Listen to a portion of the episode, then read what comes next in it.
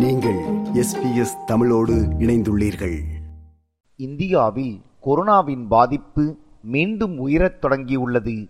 கடந்த இருபத்தி நான்கு மணி நேரத்தில் எழுநூற்றி ஐம்பத்தி இரண்டு பேருக்கு கொரோனா தொற்று உறுதி செய்யப்பட்டுள்ளது. கடந்த இருபத்தி நான்கு மணி நேரத்தில் நான்கு பேர் கொரோனா தொற்றால் உயிரிழந்துள்ளனர். கடந்த ஏழு மாதங்களுக்கு பிறகு இந்தியாவில் கொரோனாவின் தொற்று அதிகரித்து வருவது இந்தியா முழுவதும் அதிர்ச்சியை ஏற்படுத்தியுள்ளது.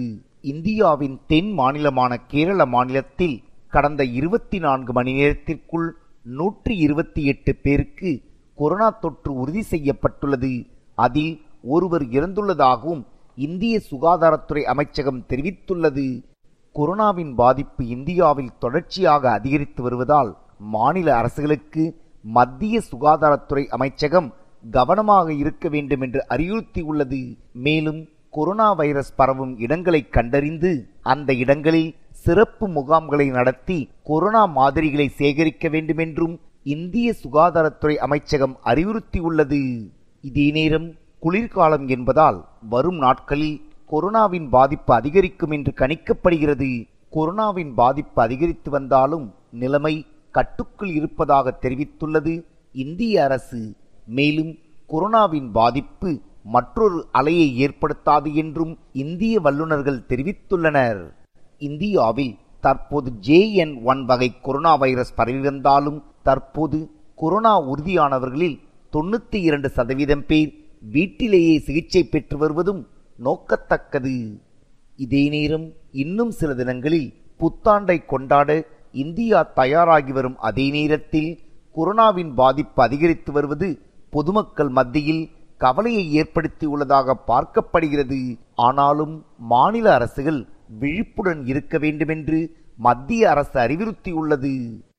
இந்தியா தொடர்பான மற்றுமொரு செய்தி இந்தியாவின் ஜம்மு காஷ்மீர் மாநிலத்தில் கடந்த டிசம்பர் மாதம் இருபத்தி ஒன்றாம் தேதி ஆயுததாரிகள் ராணுவ வாகனங்கள் மீது நடத்திய தாக்குதலில் நான்கு இந்திய ராணுவ வீரர்கள் பலியானார்கள். மேலும் இந்த தாக்குதலில் மூன்று பேர் காயமடைந்தனர். இந்த செய்தியின் பின்னணி என்னவென்றால் ஜம்மு காஷ்மீர் மாநிலத்தின் ரஜோரி பகுதியில் ராணுவ வீரர்கள் சென்று கொண்டிருந்த வாகனங்கள் மீது ஆயுததாரிகள் திடீர் தாக்குதலை நடத்தினர். எதிர்பாராத இந்த தாக்குதலில் ராணுவ வீரர்கள் மூன்று பேர் பலியானார்கள். உடனடியாக இராணுவத்தினரும் எதிர் தாக்குதலை நடத்தினர். ஆனாலும் ஆயுததாரிகள் தப்பி ஓடிவிட்டனர். இந்த தாக்குதலை தொடர்ந்து அன்றைய தினமே ரஜோரி மற்றும் புஞ்ச் ஆகிய பகுதிகளில் ஆயுததாரிகளை தேடும் பணியில் இராணுவத்தினர் தீவிரமாக ஈடுபட்டு வருகின்றனர். மேலும் ஆயுததாரிகளை தேடும் பணியில் காவல்துறையினரும் ஈடுபட்டு வருகின்றனர்.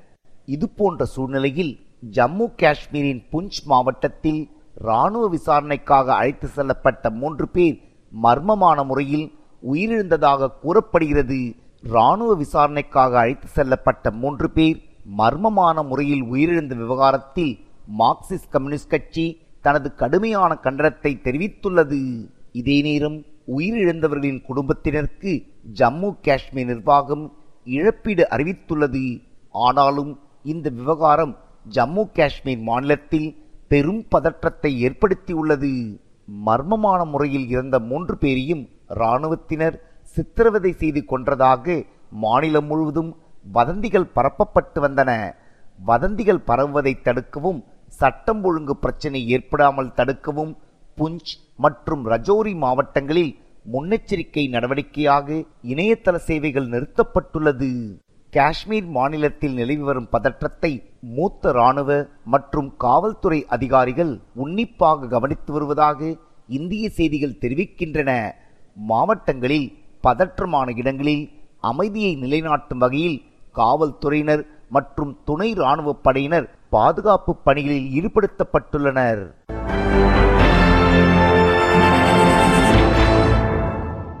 மத்திய நிதியமைச்சர் நிர்மலா சீதாராமன் மற்றும் தமிழகத்தின் விளையாட்டுத்துறை அமைச்சர் உதயநிதி ஸ்டாலின் ஆகியோருக்கிடையே பேரிடர் நிவாரண நிதி தொடர்பாக மோதல் ஏற்பட்டுள்ளது.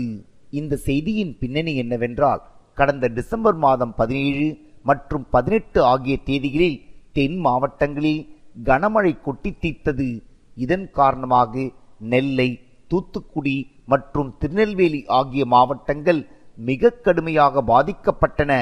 இது போன்ற சூழ்நிலையில் இந்திய பிரதமர் நரேந்திர மோடியை டெல்லியில் சந்தித்த தமிழக முதலமைச்சர் மு க ஸ்டாலின் பேரிடர் நிவாரண நிதியாக தமிழகத்திற்கு பன்னிரெண்டாயிரத்தி அறுநூத்தி ஐம்பத்தி ஒன்பது கோடி நிதி வழங்க வேண்டும் என்று கோரிக்கை விடுத்தார். இது போன்ற சூழ்நிலையில் டெல்லியில் செய்தியாளர்கள் மத்தியில் பேசிய மத்திய நிதியமைச்சர் நிர்மலா சீதாராமன் ஆளும் திமுக அரசு மீது பல்வேறு குற்றச்சாட்டுக்களை முன்வைத்தார். தமிழகத்தின் தென் மாவட்டங்களில் மழை வெள்ள மீட்பு நடவடிக்கைகளில் தமிழக அரசு சரியாக செயல்படவில்லை என்ற குற்றச்சாட்டை முன்வைத்தார் நிர்மலா சீதாராமன். ஏன் நாலு மாவட்டத்துல எப்பொழுதும் காணாத வரலாறு காணாத மழை மக்கள் திணறிட்டு இருக்காங்க?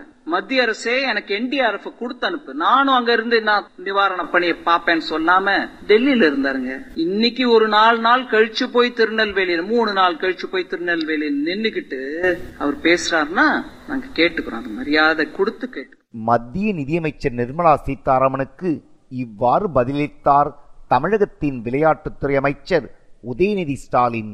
ஆனா அவங்க அவங்க அவங்க அப்பா வீட்டு கேட்டோம் தமிழ்நாட்டு மக்கள் கொடுத்த வரி பணம் தானே? மற்ற மாநிலங்களுக்கு எல்லாம் கேட்காம கொடுக்குறீங்கல்ல தமிழ்நாடு மட்டும் ஏன் தனியா பாக்குறீங்க அமைச்சர் உதயநிதியின் பேச்சுக்கு ஆவேசமாக பதிலளித்தார் மத்திய நிதியமைச்சர் நிர்மலா சீதாராமன். அவங்க அப்பா வீட்டு பணமா அப்படின்னு கேக்குற மாதிரி எல்லாம் பேசுறவங்க அவங்க அப்பா வீட்டு சோத்த வச்சுட்டு அவர் இன்னைக்கு பதவியை அனுபவிச்சுட்டு இருக்காரா அப்படின்னு சொல்ல முடியுமா? கேட்க முடியுமா? மக்களால தேர்ந்தெடுக்கப்பட்டு வந்திருக்காரு அவர் கொடுக்க வேண்டிய அந்த மரியாதை நம்ம கொடுக்க தானே கொடுக்கறோம். இந்த அப்பா வீடு உன் ஆத்தாவா இந்த பேச்செல்லாம் அரசியல் நல்லது நீங்க. இது நான் பொதுப்படையா சொல்றேன். அவர் மேல காழ்ப்பு உணர்வோ ஏதோ வச்சுட்டு சொல்லு. இதுக்கு முன்னாடி ஒரு உதாரணம் பார்த்தோம் இப்போ இன்னொரு உதாரணம் பாக்குறோம் மக்கள் அக்கட அங்க மழையில அவஸ்தைப்பட்டு இருக்கும்போது அனுப்பி கொடுத்தது சென்ட்ரல் கவர்மெண்ட் டிசாஸ்டர் ரிலீஃப்னு. அட்வான்ஸா பணத்தை பன்னெண்டாம் தேதி டிசம்பருக்குள்ள தொள்ளாயிரம் ரூபாய் கொடுத்து தொள்ளாயிரம் கோடி கொடுத்திருக்கோம். அது ஏன் அப்பா சொத்துனோ உங்க அப்பா சொத்துனோ நான் சொல்ல மாட்டேன். எப்பொழுதும் சொல்ல மாட்டேன். அவர் அரசியல் இன்னும் முன்னுக்கு வரணும்னு ஆசைப்படுறாரு இல்லீங்களா? அந்த குடும்பமும் ஆசைப்படுது இல்லீங்களா? பேசுற பாஷை மொழி அவங்க தாத்தா எப்பேற்பட்ட தமிழ் அறிஞர் இந்த விவகாரத்தால் திமுக மற்றும் பாஜக இடையே மோதல் முற்றியுள்ளது. மேலும் திமுக மற்றும் பாஜகவின் தலைவர்கள் ஒருவர் மீது ஒருவர் மாறி மாறி குற்றச்சாட்டுக்களை சுமத்தி வருகின்றனர். இந்த விவகாரம் ஒருபுறம் இருக்கு.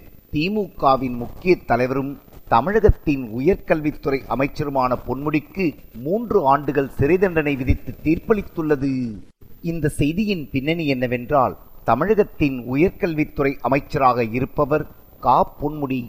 கடந்த இரண்டாயிரத்தி ஆறு முதல் இரண்டாயிரத்தி பதினோராம் ஆண்டு காலகட்டத்தில் திமுகவின் ஆட்சியின் போது உயர்கல்வி மற்றும் கனிமவளத்துறை அமைச்சராக பதவி வகித்தார் அப்போது வருமானத்துக்கு அதிகமாக ரூபாய் ஒன்று புள்ளி ஏழு இரண்டு கோடி அளவுக்கு சொத்து வாங்கி குவித்ததாக அவரும் அவரின் மனைவி விசாலாட்சி ஆகியோருக்கு எதிராக கடந்த இரண்டாயிரத்தி பதினோராம் ஆண்டு அதிமுக ஆட்சி காலத்தில் வழக்கு பதிவு செய்யப்பட்டது.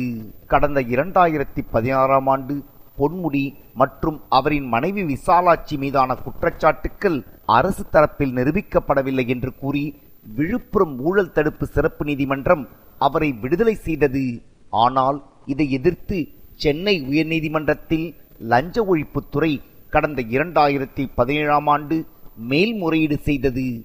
இந்த வழக்கை விசாரித்த சென்னை உயர்நீதிமன்றத்தின் நீதிபதிகள் கடந்த இருபத்தி ஒன்றாம் தேதி தீர்ப்பளித்தனர். அதில் அமைச்சர் பொன்முடி மற்றும் அவரின் மனைவி விசாலாட்சி மீதான குற்றச்சாட்டுக்கள் நிரூபிக்கப்பட்டதாக தீர்ப்பளித்தனர். நீதிபதிகள் அமைச்சர் பொன்முடிக்கு மூன்று ஆண்டுகள் சாதாரண சிறை தண்டனையும் ஐம்பது லட்சம் ரூபாய் அபராதமும் விதித்து நீதிபதிகள் தீர்ப்பளித்தனர். அவரின் மனைவி விசாலாட்சிக்கும் மூன்று ஆண்டுகள் சாதாரண சிறை தண்டனையும் ஐம்பது லட்சம் ரூபாய் அபராதமும் விதிக்கப்பட்டது. சொத்து குவிப்பு வழக்கில் அமைச்சர் பொன்முடி குற்றவாளி என்று தீர்ப்பளிக்கப்பட்டதால் அவர் உடனடியாக அமைச்சர் பதவியை இழந்துவிட்டார். மேலும் மக்கள் பிரதிநிதித்துவ சட்டத்தின்படி தனது சட்டமன்ற பதவியையும் இழந்தார் முன்னாள் அமைச்சர் பொன்முடி. அது மட்டுமல்லாமல் பொன்முடி குற்றவாளி என்று உச்சநீதிமன்றம் தீர்ப்பளித்ததால் அவர் ஆறு ஆண்டுகளுக்கு தேர்தலில் போட்டியிட முடியாது என்பதும் நோக்கத்தக்கது. திமுகவின் மூத்த தலைவர்களில் ஒருவராக பார்க்கப்படும் பொன்முடி சொத்து குவிப்பு வழக்கில் சிறை தண்டனை பெற்றுள்ளது.